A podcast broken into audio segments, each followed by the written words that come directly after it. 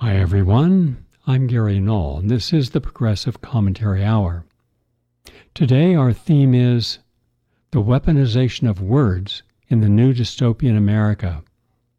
And my guest is Dani Katz. That's D A N I K A T Z.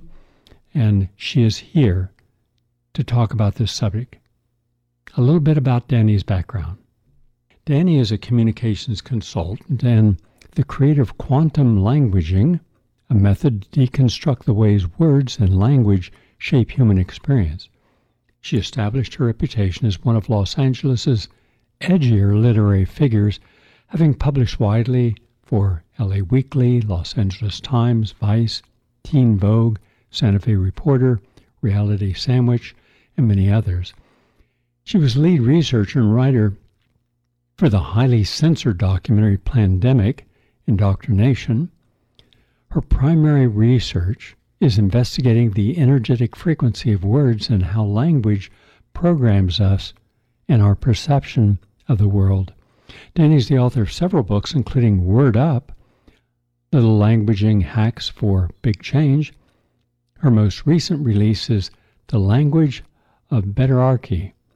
Dani's new program on Progressive Radio Network, Word Up, explores the many ways language programs our thinking, our culture, and our world, and how we can transform ourselves and society through language. In addition to cultural and political criticism, Dani deconstructs cultural events and social movements, conspiracy theories, and false propaganda, and misleading language behind groupthink. You can hear Dani's new program, Word Up, every Thursday at one p.m. Eastern Time on P R N. Nice to have you with us today, Dani. Hi, Gary. Thank you so much for that beautiful introduction, and thanks for having me on the show. I'd like to hear your analysis of the language and anger-filled dialogue we are witnessing across the nation with respect to these labels of right and left, liberal and conservative, um, have and have-nots, uh, predator and prey, and especially in the context of the cultural associations people charge these terms with. Oddly, there is much to be said about how Washington has become a system not dissimilar to the old Soviet Union, in my opinion, except rather than the language of socialism and a distortion of Marxist economic theories, we use the language of faux democracy. When we look at the European Union and what it has become, the European Commission, led by Ursula von der Leyen, is a, it's a central Soviet entity, and the people are not recognizing the strong parallels. So when you listen to the mainstream media, or even to the independent media that embraces either a strong liberal or right ideology, what are you hearing in their language and rhetoric, and what are the catch points that indicate their rationale and arguments are amiss? The forum is yours. Oh, thank you.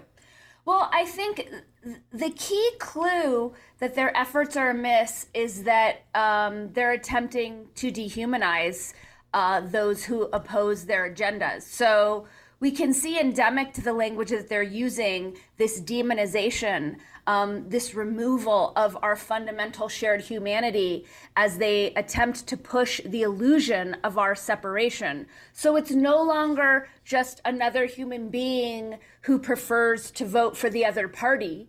Now it's a Trumper or a libtard. Like, they're using these labels to put people in cages forged of stereotypes, bigotry, and homogenized thinking, which, you know, none of those things are true. We're all unique individuals. Um, but we can see in the rhetoric this, like, disdain for those who think differently. And that feels more new in the political discourse. Um, we've also seen an uptick in editorialization, in pushing blatant lies. I know you're seeing this as much as I am. And, you know, I think we can definitely point to Obama and the Smith-Mundt Modernization Act, which made it legal for the U S government to propagandize its own people. And I always wonder, like, what was the rationale behind that? Like, was there any sort of forward-facing spin put on that that would make it seem like that was a good idea? I know that that was kind of shoved into another bill with, like, thousands of points. But I think um, it's this kind of the idea that those who think differently are less than us, right, are not worthy of empathy or respect. They're stupid or they're white supremacists, right? And so because we've sunk to this level of ad hominem, we're no longer discussing ideas um, with any intellectual rigor, nor with any basic respect for each other's shared humanity. So I think the biggest danger is um, the powers that were, as I call them, because I will not legitimize their false power in the present moment, nor will I seed the future with more of it. But I think one of the biggest problems we're facing is um, the social engineers' attempt to convince us that we're not all operating with shared humanity and we're not all deserving of respect and empathy. I appreciate your insights. Thank you. Back in two thousand eight, when the uh, big economic crisis occurred, something unique occurred in the public mindset. First it was Bush, and then it was Obama who took on TARP and the bailout. But instead of pulling back and saying, how can we stop suffering of the average person, they used a program and then languaged it and weaponized it, that we had to bail out the banks. We had to bail out corporate America, like General Motors and, and General Electric and A E G, the great big insurance company. But at no point would we bail out small businesses. We would not help a single individual who was going through a crisis because of a lost job.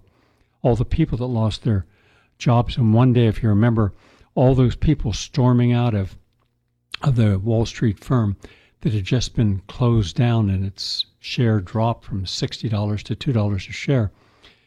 And at no time over the next ten years, where we had quantitative easing and gave out upwards of around twenty-six trillion dollars, did we give a penny to the average person. But not a single person within the mainstream media, including within the business media, used terms like, this is unfair, or why can't we help average people? Why can't we put a moratorium on home foreclosures? Why can't we, we didn't do the why can't we help people. It was why we have to help the most powerful people in the world who made the original mistakes. So the people who made the mistakes were not held accountable. And therefore our language changed. And if you went to criticize one of these people, then you were attacked. And again, the media would all use the same terms to attack a person that was looking at inequality and, and lack of justice and how our society was showing it like a tsunami hit. They were the tsunami. Then they expect us to pay for their mistakes.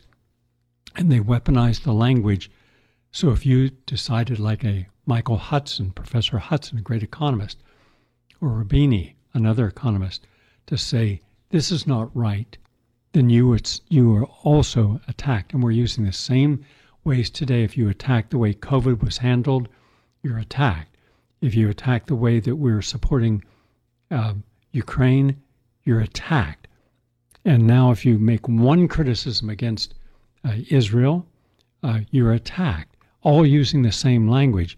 And we just don't seem to realize how we're all being played. Could you address this, please? Yes, I see it from a couple angles. So I do see this violent, um, conflict-laden languaging gaining more and more traction. And I see us becoming desensitized as more and more violent um, and aggressive languaging takes a stronghold in the lexicon. And I think that that definitely contributes to how we wield words as weapons against one another. So take, for example, Um, you know, if I say, Gary, how'd you do on your show today? And you said, oh, I killed it, right? So this word killed has, which, you know, as we know, actually connotes murder has now come to also mean I did a good job. And we see this being proliferated through like pop culture. And I think what it does is it desensitizes us to the harm that our words actually cause. And then I also see this in terms of what you were saying about, you know, bailing out the larger entities who are in fact responsible for the very issues that we're facing instead of the average person. We saw this during lockdowns when the mom and pop businesses had to be shut down. And I, you know, I'm making quote marks with my fingers when I say had, because we all could have very simply said no and shut this down. But we see this attack on the individuals, and it's odd to me when the individuals don't see it. We also see it in the climate change narrative, right? No one's talking about, well, why are we still manufacturing single-use plastics? Why are these giant factories allowed to run given the emissions that they're putting out? Um, instead, it's this attack on individual humans. It seems so obvious for those of us who see the ridiculousness of this. Um, but it's very odd to me, those who are going along with it, those who think that it's a great idea that we're all locked down in fifteen minute cities, you know, no longer allowed to have gas ovens while Nestle runs unchecked, um, you know, churning out their plastic water and, you know, stealing uh, developing nations' water rights and all of this. So It, it, it's so out of balance. And um, I'm very excited for the individual people to recognize how much power we have, because the sooner that we come together and say no to what they're proposing, the sooner we'll flip this. I'll show you how powerful words can be.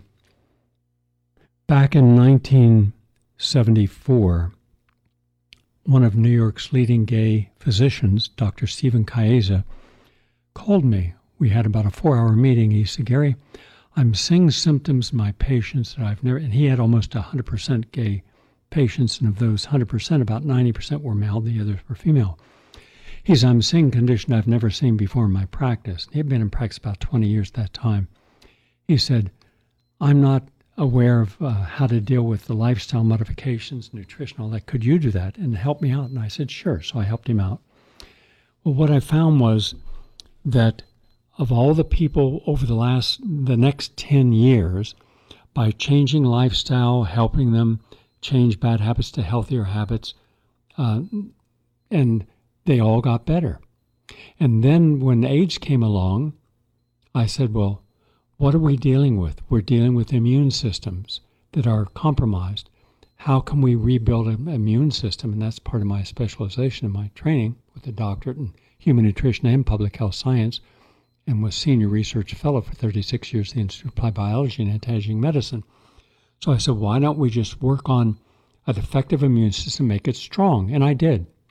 And over the next fifteen years, two thousand advanced AIDS patients, every single one of them was alive. Not a single patient died.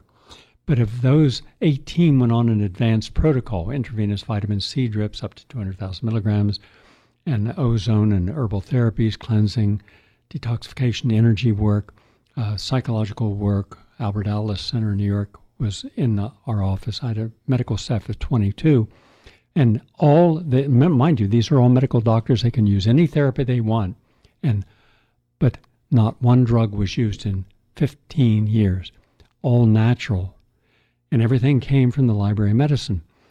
We reversed eighteen individuals' complete AIDS state, meaning we took them from H I V positive, negative, from sick and dying with A R C and Kaposi sarcoma, pneumocystis, to total health. And for that, Anthony Fauci, the same Anthony Fauci that has controlled the COVID uh, war, um, went after and supported A Z T and D D D, D D I and D D C and, and protease inhibitors. But A Z T was the big one. And absolutely shut down any discussion anywhere in the scientific or lay community on AIDS and an alternative approach to it. As a result of that, I had to hold a press conference and show all these people who had their complete AIDS reversed with their doc errors, doctors, and their medical records, and not a single member of the media came, not one. I sent out seven thousand invitations to the AIDS organizations, the AIDS foundations. Not one attended. Instead, everyone who wanted to support a natural and non-toxic approach to AIDS was called an AIDS denier. There's your words. They weaponized it. And I'm thinking, that's kind of odd. And uh, I would have a seven nights a week, an AIDS support group in my office, about forty people. And here were people who had tried A Z T, got sick or their, uh, almost died, gave it up. Now we're going on a more natural approach and getting better. And they were all within the gay community. And the gay community was split. Half was interested in this. The other half was going with, quote, put time on your side. Another use of words, use A Z T. Put time on your side, use A Z T. And then they had the power. They were backed by Big Pharma. Now, I give you this extended uh, overview because from that day till now, no one has been allowed to say a single thing about AIDS except those who control the dialogue, who control the word, control the language. And if you dare say anything that might challenge Anthony Fauci, Robert Gallo, and what they did with a a protocol that killed at least three hundred thousand people with A Z T, you will be, you're, you're attacked, you're gaslit, you're destroyed, and they'll, they'll, if you're a writer, they'll send to every publisher in America uh, notes and emails of not to publish your work, magazines, articles, books. If you're at a lecture agency, they'll they'll destroy your reputation, lecture agency. They literally are destroying reputations, much like they did with everyone that showed up in Plandemic. There is a whole campaign against every one of those experts. Doctor Peter McCullough, Doctor Malone, Doctor Cole, everyone who came out showing legitimate, honest challenges to COVID were attacked the same way that any honest, legitimate dialogue and, and approach to AIDS. Yet the same organizations, Big Pharma, the same group behind Big Pharma that owned the interests in their company, um, BlackRock, Vanguard, et cetera, the same media voices, all working in harmony against the truth, against uh, anyone who would challenge their language, their use of words. I just want you to know that because that's also very important to me, how whole groups of people, orthodox in every respect, but wanting to see the truth, are now demonized because of the attack against them and the weaponization of words used. Your thoughts on this, please. I'm curious to know, Gary, were they using the actual phrase AIDS denier? And if they were, what year was that? Well, they've been using that since uh, nineteen eighty-seven, when I had my press conference and I had one hundred people with their doctors and medical records showing they had reversed or improved AIDS. And my eighteen completely reversed. The first the first people ever cured of AIDS in the world were my eighteen patients that I work with personally on a long protocol. It six, took sixteen months, and we filmed it all. They had their blood chemistries. There was no doubt scientifically or medically this had happened, but they had to keep this from being known because once you open that door, that truth comes out. In the law, you never ask a person on the stand a question you don't know the answer to, because then you allow that door to come back at you. And so every single media was shut down, including the number one gay publication in America, the New York Native, and Charles Ortlieb and Nita Ostrom, outstanding group of people, all gay, talking about gay issues, number one gay publication, and they put them out of business because of the attacks, using the words AIDS deniers. If you look up You, if you look up on any of the publications, you'll see, like Wikipedia, you'll see if you champion a natural or more um, approach to AIDS, you're called an AIDS denier. And they lie about everything and you can't change it. They control social media. They control the platforms. We know that now because of congressional testimony. So then they weaponize the words. They block you through algorithms. They promote their own orthodox in the loop, scientists or journalists or medical doctors. So it's the war is phenomenally complicated for the average person. But for those of us on the ground every day, uh, it's simple. The truth is denied constantly. It is indeed. And then they, they create these ridiculous, clunky phrases like AIDS denier as a means of shutting the, down those who are simply inquiring as to what is going on, questioning, offering different perspectives. I, I, I talk, um, in my new book, I do talk about the tacking of the E R onto positions, um, perspectives, allegiances, as a means of taking an idea and trying to make it an identity construct, again, as a means of dehumanizing and discrediting those who dare question. So, you know, when I talked about earlier how this this separation consciousness, right, this idea that because we think differently, because we have different ideas about how to go about, you know, taking care of our families, of our world, that we're no longer sharing a humanity. You see this in the tacking of the E R onto a belief, because that right there takes a human being who's questioning the AIDS narrative and shoves him in this cage called AIDS denier. And then these cages come along with their own implications. Oh, AIDS deniers are stupid, are anti-science, are homophobic, like whatever they are. So it's this shorthand way that the social engineers get us to divide and and enslave ourselves. It's really odd to me that Anthony Fauci is not in prison with everything we know about him, and that someone in that position who is holding multiple patents on these medications that, you know, we, we know the downsides of A Z T, like, like that story has been well reported on. Um, as well, he's the architect of PEPFAR, which has millions and billions of missing dollars unaccounted for, and for some reason is like beyond government oversight. So the fact that we still have these people or beings, because I'm not even sure if they're people, because it's odd to me that people would want to kill and harm their own kind. But the fact that he's not in prison and yet still holding the same office that he abused in the eighties is beyond me. Okay, let me follow up on what you just said. Anthony Fauci is not in jail, nor will he go to jail, because Anthony Fauci was not the creator of the problem. He was the facilitator of it. This had to be a joint effort. I'll give you an example. They now have found the SARS two fingerprint in a two thousand eighteen proposal, a synthetic assembly method posited in, in a twenty twenty-two paper found in diffuse a draft.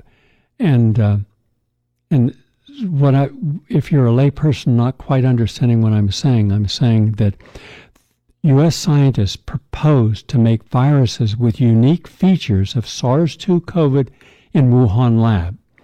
I'm going to quote you uh, the following passage that goes to the heart of the matter. Quote, "The documents reveal for the first time that a virologist working with the Wuhan lab planned to engineer spike, a new spike proteins in contrast with the collaborators' public work to insert whole spike proteins into viral backbones.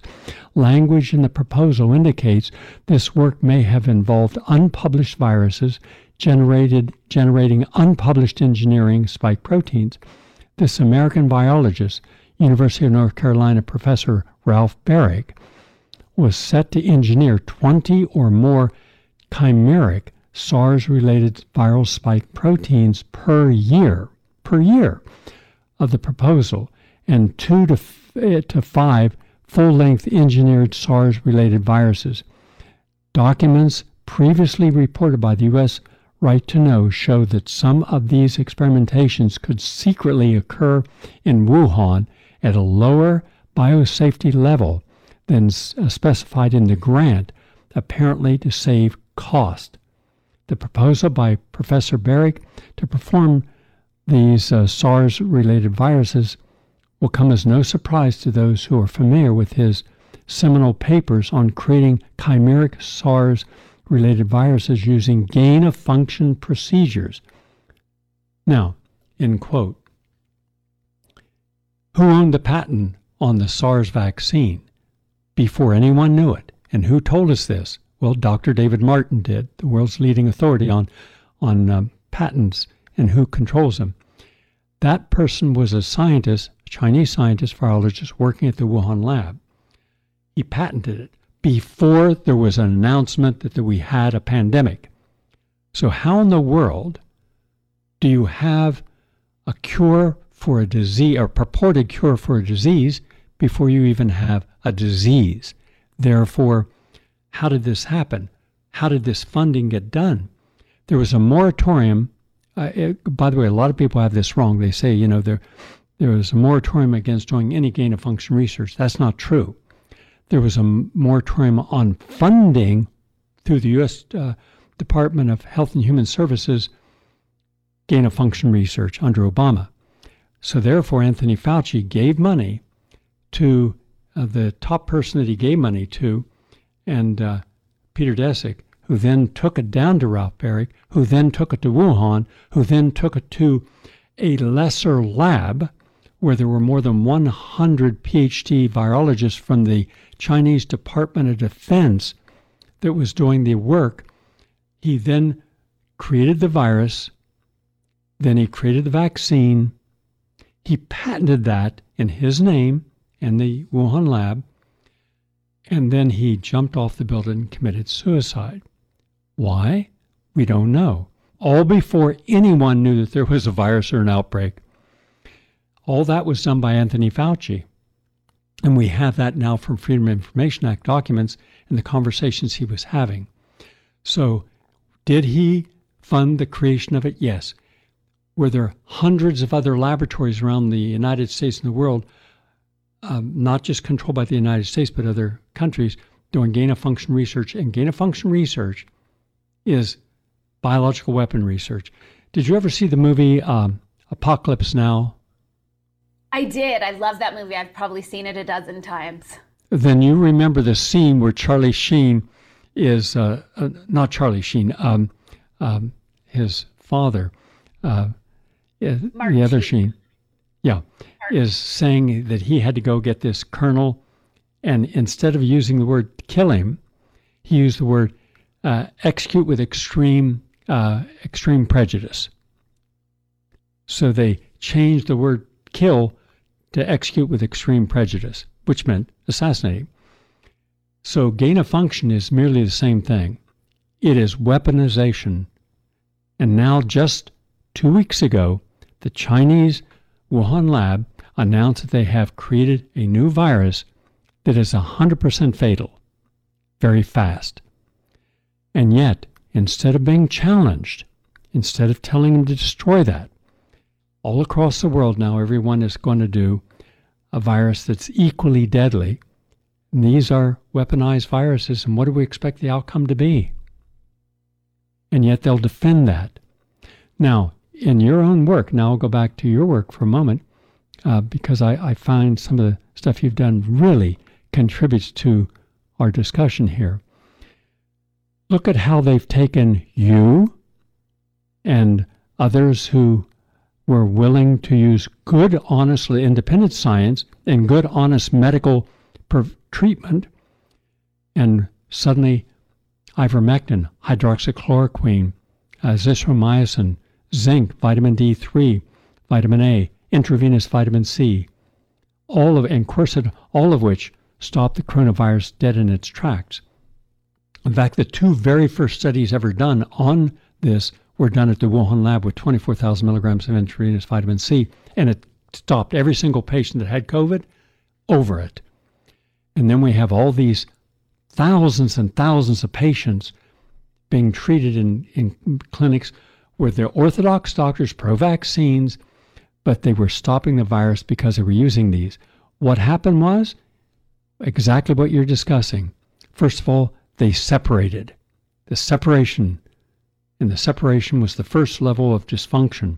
Separate those who were finding the truth, speaking the truth, frontline doctors, and make them seem as if they're in conflict. Use the word conflict. They're in conflict. They're an outlier. They're, they're not a legitimate doctor or scientist. And then the victimhood. They're putting their patients at risk of dying because they're not using uh, they're not using remdesivir. They're not getting intubated. So now you're telling people that doctor is separating himself in some irresponsible information he's giving the patient. So he's in conflict with good, honest practices. Let's identify him. Identify the enemy. And using that word identity to identify him. And then he's a misinformation person. He's spreading disinformation. And that means if you get into his practice, if you listen to him, you're going to be limited in living. You might die. And then put fear, and then make that person's status a low status, a non-credible status, and then put up to a highest status Howard Stern and Rachel Maddow and Jimmy Kimmel. Didn't Jimmy Kimmel say that two people show up at the hospital with a heart attack, the person that was vaccinated, bring them on, and the other one, uh, rest in peace, meaning you should die? And as you said, correctly so, all small business in America, we were told, nope, you put everything at risk. Unless you're an expensive restaurant, then you can wear a mask. Outside, you get in, you can take off your mask. The staff has to wear a mask, the chef and the servers and the maitre d', you don't have to for that hour you're there. But then you got to put your mask on again, because right after you've eaten that meal, because all viruses stop. They stop in the air. They're frozen. Now, you can go into a liquor store because there's no viruses in the liquor store. And you can go into Walmart and Whole, and Whole Foods and and uh, and uh, you're good there. Costco, you're good there. No viruses. But don't go into a small health food store. The insanity. We lost our collective consciousness because we were thinking in a collective consciousness. We lost the capacity for our own insightful way of looking at a problem and its solutions. In no small measure, the same words used over and over again. It's horse, horse dewormer. It's horse dewormer. And I don't know if you're aware of this, but uh, Dani, I wrote the two most definitive articles showing hundreds and hundreds of studies, the scientists, the number of st- scientists, the institutions, the number of peer-reviewed papers published on ivermectin, hydroxychloroquine, and how they would save lives. ninety percent of lives saved. The mainstream media never touched it. Hence, no one in the platforms would allow that information to be. It was disinformation taken off YouTube. And yet, every single thing I've written, and I've written a lot, over a thousand articles, seven hundred original investigative reports, not a word has had to be corrected. And just, this is the world we live in. Your thoughts, please. I'm sorry I went on a little longer there, but... No, no problem. I mean, we faced something similar with Plandemic Indoctrination. I mean, that was, uh, Mickey was really a stickler about having multiple sources to back up every single allegation that went into that film. And I stand by every word, but that, you know, the entire documentary has been deemed disinformation, fake news, and there's, you know, they have no legs to stand on on any of the individual points. There's nothing that we've gotten wrong, but they do have this stronghold on the media, and they've weaponized these words like misinformation, disinformation, which really at this point just mean facts that run counter to the medical industrial complex's dark agendas. Um, and I think, you know, as you're saying, it's like, I've noticed that wellness, uh, taking personal responsibility for our health, that is the gateway drug or the, the gateway experience that starts to wake people up to how many of these systems are working against our best interests. And when I looked, you know, in my own life of like, well, which of my friends bought into the sham and which ones didn't? And it was my friends who have clean diets, who aren't aren't addicted to the Western medical paradigm, who are able to see clearly. You also mentioned fear. So fear's a, a massive weapon that the social engineers use. It's an entire chapter in my new book, because fear is a way to shut down the critical thinking capacities. When our bodies are flooded with fear hormones, we can't access all of the possibilities that are available when our minds are not clouded by fear. So, I mean, it's classic Hegelian dialectic. Of course they have the interventions in place years, decades before they launch the virus, the, you know, the internet, hack, like whatever the next false flag is going to be that's going to persuade the public to beg daddy government for intervention X, regardless of how many civil, liter- civil liberties it tramples or how detrimental it is to our actual physical, mental, emotional well-being. Um, I found a document from the late nineties coming out of the Santa Fe Institute that was talking about creating a novel coronavirus to push their agendas forward. So, you know, it's not like the Wuhan lab or Ralph Baric are working independently, right? There, there's tons of money in many organizations and many, many decades, if not centuries of planning that go into these larger agendas and these larger psyops that we see, you know, escalating right now because they're, you know, we're kind of barreling towards their final plan, which is this one world government. Um, but I think the other piece is the consistent attacks on our self-esteem and our sense of self that have been going on for generations that have people completely disconnected from their own inner authority, their agency, their intuition, right? Like the, those parts of us that are saying, hey, something isn't right. Maybe it's not right for me to avail myself to an experimental gene modifying injection, you know?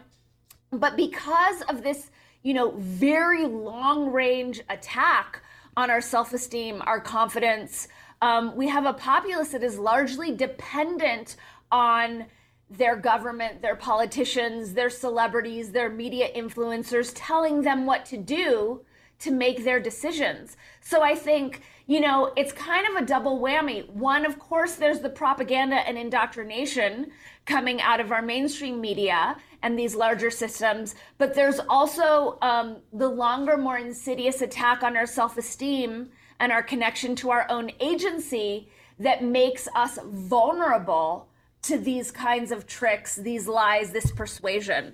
Um, so for those of us who are focusing on solutions, I think it's twofold. It's, of course, you know, taking back the media, of course, clearing out all these systems of the bad apples that comprise them, which is most of them, but it's also restoring our own sense of our internal authority.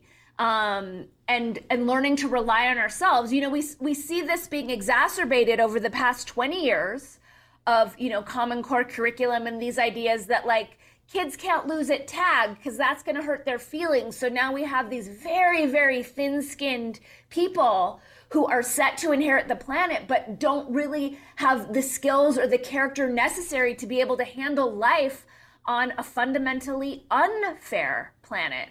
So we have a lot of opportunities to change things, you know, for those of us with eyes to see. I appreciate that insight. Thank you, Dani. My final question would be to the effect of the United States and its closest allies in the United Kingdom, Europe, and Canada have been entering war economies. We hear endless talk about future wars and conflicts, especially against China, Russia, Iran, and a new wave of Islamophobia, and increasingly other non-Western nations that are withdrawing their admiration towards the United States and the West and realigning themselves with the new emerging multipolar world that values diversity rather than hegemonic monopoly by a single global power. Have you investigated this language of conflict and identification with ideologies that are proclaimed as absolutes with no room for nuance? And what the, what role does the use and manipulation of fear, as you just mentioned, play in this war of ideological tribes? And just finally, as a footnote to all this, when you watch so-called liberal media, and then the Sean Hannity's and Laura Ingraham on conservative media, neither one seems to be concerned about what the value of a Palestinian's child and baby and young person or woman's life is, or an innocent Palestinian Christian who wants to live in peace, who is against Hamas, doesn't want terror. And yet not a single person have I heard say that all lives matter. Once again, we capture a dialogue, we then weaponize it, we then homogenize it so that everyone is supposed to say the same thing, and indeed the media will say something, a hundred different media will give use the exact same statements when they're told this is the approach you take to control the narrative. And the power is in controlling the narrative. Social media controls the narrative. In fact, Wikipedia in particular, who I, I've written seventy-four articles to walk away from Wikipedia, and, and each article is different. I, the, you know, uh, medical McCarthyism on Wikipedia, how Wikipedia so-called experts are really skeptics. They believe in scientism rather than honest science. But if you mention, hey, what about chiropractic and acupuncture and Chinese medicine, energy medicine, homeopathy, naturopathy, healthy vegan diet, they're against all that. And they say it's all quackery. But then their whole group everywhere uses the same words. Oh, that's that's quackery. That's pseudoscience. That's not real. And in turn, anyone who opposes the war machine, opposes the word you just used, which is a new world order, which was first stated by George Bush Senior at the United Nations many decades ago, and, and its thousand, thousand light streams. Now we see that behind it all is the World Economic Forum, the Council on Foreign Relations, the Bilderberg Group, and uh, the World Health Organization, the United Nations. They're all interconnected, and we haven't been able to see this because we've been so monotheistic in our approach to life. Single-minded, what's in front of us? I don't want to look at the sides, much like a racehorse that has blinders on either side so it doesn't get distracted. Can you make sense of this? Oh, can I make sense of it? I mean, it's a giant, I hate to use the word conspiracy because it's so overused, but you know, the term fake news, that that popped up around the same time that we got Wikipedia. Wikipedia, if you look, if you look into it, it's run by the Wikimedia organization, and you look at the donors to the Wikimedia organization, and and you realize that there's nothing independent or or kind of like this folksy user-maintained fiction around Wikipedia. I believe it was um, the woman who's been named uh, the new president of N P R came out of Wikimedia, also C F R, right? Council on Foreign Relations. Yes. That's correct. So you look at the stronghold that these really nefarious entities have on the media to push their, you know, it, it's. I see it as multiple agendas, agendas coinciding. There's a genocidal agenda, but there's also a techno-fascist enslavement agenda. Um, but unfortunately, people have been so brainwashed by, you know, I think it's not just, you know, of course it's the propaganda and, you know, this, you know, subtle but consistent attacks on our own self-esteem and agency, but also this ridiculous celebrity culture where, like, who cares what Jimmy Kimmel has to say? Who is this person that we've put on this pedestal that it's okay for him to demonize, you know, what I would estimate is more than half of the population? Um, you know, it, it it's really like this.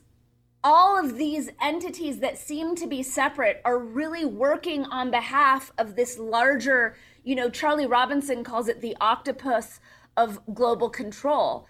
But one of the things that I, you know, I think it's very important these days that we learn to do our own due diligencing, to do our own research, to start to follow the money. Um, You know, I teach a homeschool propaganda class that I, I just digitized and put out this week. But, you know, I would lead my students through live internet searches. I would share my screen and, and take them to Wikipedia and say, okay, see this statement. Now look at this little number in the corner. You click that number, that's the source. Then I would show them, okay, now you go to the source and you click about to look at who funds it. And that's when you see Open Society, Bill and Melinda Gates, um, you'll see the Annenberg, you'll see uh, the Clinton Foundation, you know, you'll see, you start to see the same entities, you start to get a bigger picture. And I think it is so important for us to start to learn the simple phrase, I don't know. You know, you look at what's going on, um, Israel, Palestine. I've been questioning the U S relationship to Israel for years publicly. Like, why am I not allowed to criticize Israel if I'm trying to get this grant from the government? That doesn't really make sense if we're living allegedly in a constitutional republic. And what is our relationship to Israel? Why are so many of our elected leaders, uh, why do they have dual citizenship with Israel? And what is that about? Um, so it's, you know, I, I do think the upside to what's going on, especially, you know, the Israel-Palestine thing, I haven't been there. So I can only speak to what I've heard and I've researched, and it seems that the Palestinians are getting an extremely raw deal. Um, but I think the upside to this is it's uh, it's jostling the allegiances, right? Because we've seen so much corruption, um, so many lies coming out of the left primarily, right? I'm not giving the right a pass. These parties are an illusion. But they've overplayed their hand because that's also the faction that's criticizing our allegiance to Israel. So they might have just, you know, created a bigger problem for themselves. I'm certainly hoping. Um, you mentioned that we can't say all lives matter. It's crazy that these days to say all lives matter puts us in the camp of white supremacy, given how successful the propaganda campaign has been. My approach these days when I'm speaking to people on the ground, because I really think that's where our hope is. Like, of course, I'm grateful to come on to this program. I'm grateful to, you know, do the, the podcast that I do, put out the books that I have. But even for people who don't have large platforms or platforms, period, there is a lot of power in our day-to-day, moment-to-moment interactions on the ground in our own communities. And what I've started to do is when I'm talking to people who are using dehumanizing languaging when talking about people who believe differently, I just poke at their language. I'm not poking at their belief structures. I'm just saying, you know, what is a Trumper? What does that mean? And when, when they unpack that for me, I simply say, you know, that really hurts my heart to he- hear you dehumanize half of the population and to use such bigoted stereotypes when describing them. And I'm amazed that that will snap people out of it. Um, again, like, I don't think we're going to make any headway fighting over, you know, which of our pundits we believe. But I think when we take it down a notch, just to, to our fundamental humanity and how we're having these conversations, I found that that um, I'm having some success in snapping people out of their indoctrination. And good for you. Your book, uh, your first book, certainly showed that, and you you've opened yourself up to looking at the world for what it is, and that's the first step in any form of of change. I believe that three things happen when we're at this unique juncture. Either we adapt to the circumstances that we are living with now and try to make the best of it, or we maladapt by fear, by intimidation, by being disempowered, by feeling that we're not smart enough, we didn't go to Harvard or Yale or Princeton if we did, and we're thinking differently, then how do we get into those institutions? And then we're not going to be taken seriously. Like Linus Pauling was a personal friend of mine. He won two unshared Nobel Prizes. He would come over when he was in New York at night, and we would, in my laboratory, and we would sit and we would talk about issues. And I never will forget, he said, you know, Gary, Doctor Hugh and Cameron and I uh, did an experiment in at the Vale of Leven Hospital in Scotland. We took a group of patients who were terminally ill, and we gave them ten thousand milligrams of vitamin C per day by mouth. And we had extended their lifespan by such and such. The Mayo Clinic comes along, and they give ten, they give the same number of patients, ten thousand milligrams a day, and they said there's no difference. It didn't extend their lifespan, therefore negating our work. And then I looked at their protocol, and they used people who had had chemotherapy. And if you have chemotherapy, you destroy the liver. Now, they could not have done that unintentionally, he said. And so, therefore, their intent was to destroy that. And why? What would be the purpose? And I said, simple. Because if suddenly all the oncologists had to use vitamin C as one of their protocols for terminal cancer instead of the drugs that are always given at the end of life, which are, quote, experimental drugs, and none of them have ever worked, and fifty percent of all cancer deaths are shown to be due to the treatment itself, radiation chemotherapy, both are highly carcinogenic and both immunosuppressive, then they can allow something that they cannot control, patent, and profit from. Now, even though their intent may be to save a life, it's do they profit and get credit for the intent? I should look at it like this, Linus. Every year in the United States, from just cancer, you have about five hundred thousand deaths. It's more or it's less, but about that. And I'm only talking about cancer. And we know that the treatment itself will cause half of those deaths. So let's just say that the people who control one hundred percent of the protocol and the therapy, the oncologist, the radiologist, the surgeons, that these people were to say, we're going to be responsible. If something's not working, we're going to change. Then let's go back twenty years. Do the math. If you have five hundred thousand people dying per year of a disease that you are the most qualified to deal with, and you go back ten years, all right, then you have five million dead people. five million dead people. Now go back another ten years. Now you're at ten million, twenty million. So within our lifetimes, since you've become a professional journalist, an investigative journalist, and an ethicist in your journalism, twenty million Americans have died from a disease that they have not fundamentally changed their approach and have not recognized at all alternative approaches, even though they're on PubMed, the National Library of Medicine, a lot of other therapies. Yet they will not surrender the idea that they're the, they should be rewarded. So if you have cancer and you should survive for five years, they take one hundred percent of the credit. If you get a flu vaccine, and you may be a marathon runner, you may be a vegan, you may be living in Florida or California, getting a lot of sunlight and vitamin D, you may be meditating, not doing drugs or alcohol and smoking, you'll get no credit for preventing the uh, flu. The vaccine makers will take one hundred percent of the credit for you not getting the flu. None of this is real science. This is science fiction.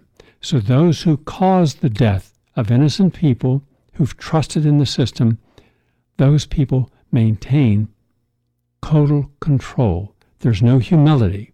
There's no sense of maybe we should maybe we should think again if we're losing this many patients that maybe we should do it another way. Let's open our minds and open our eyes and look around.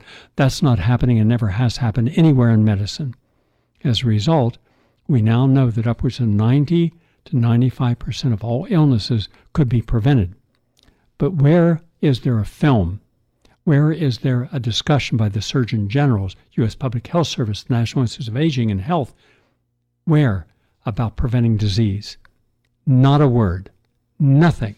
To the contrary, the television networks, the executive who work for networks, the celebrities who are on those networks, the pharmaceutical companies that advertise, the food companies that advertise, the sugar companies, the caffeine companies, all of the refined confectionery, the fast food giants, giving you a meal that not a single thing in that meal uh, does not cause disease. Heterocyclic amines from the cooked meat, acrylamides from the bun, and yet they won't take credit for any of the disease they're causing.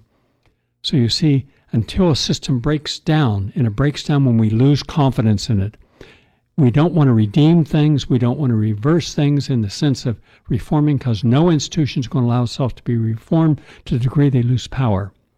So power, as uh, Lord Attlee said, it corrupts, and absolute power corrupts absolutely.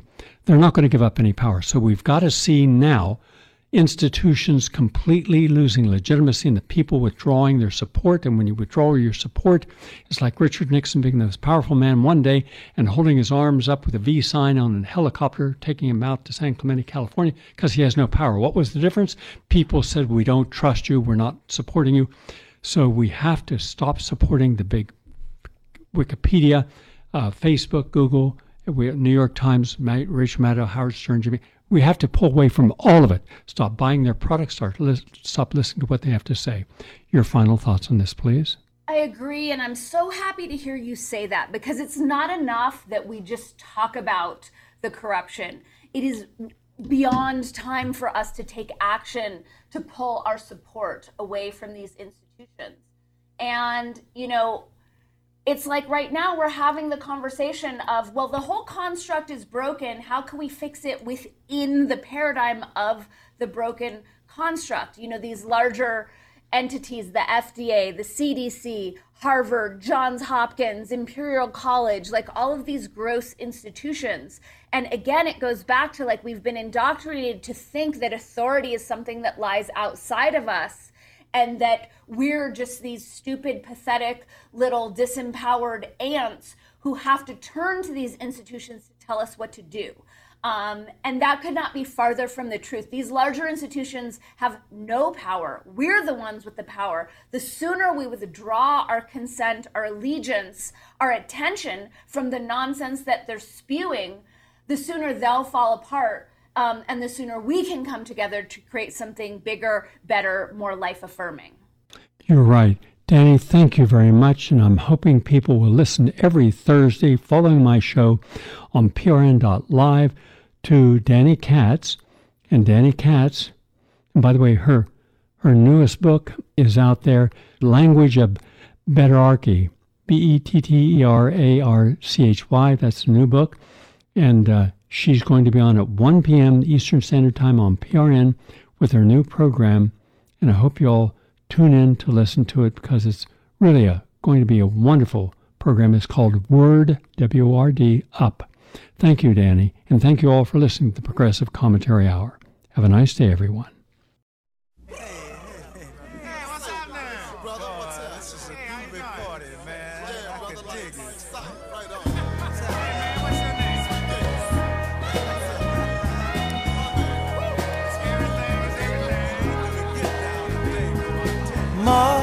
Mother, mother, there's too many of you crying.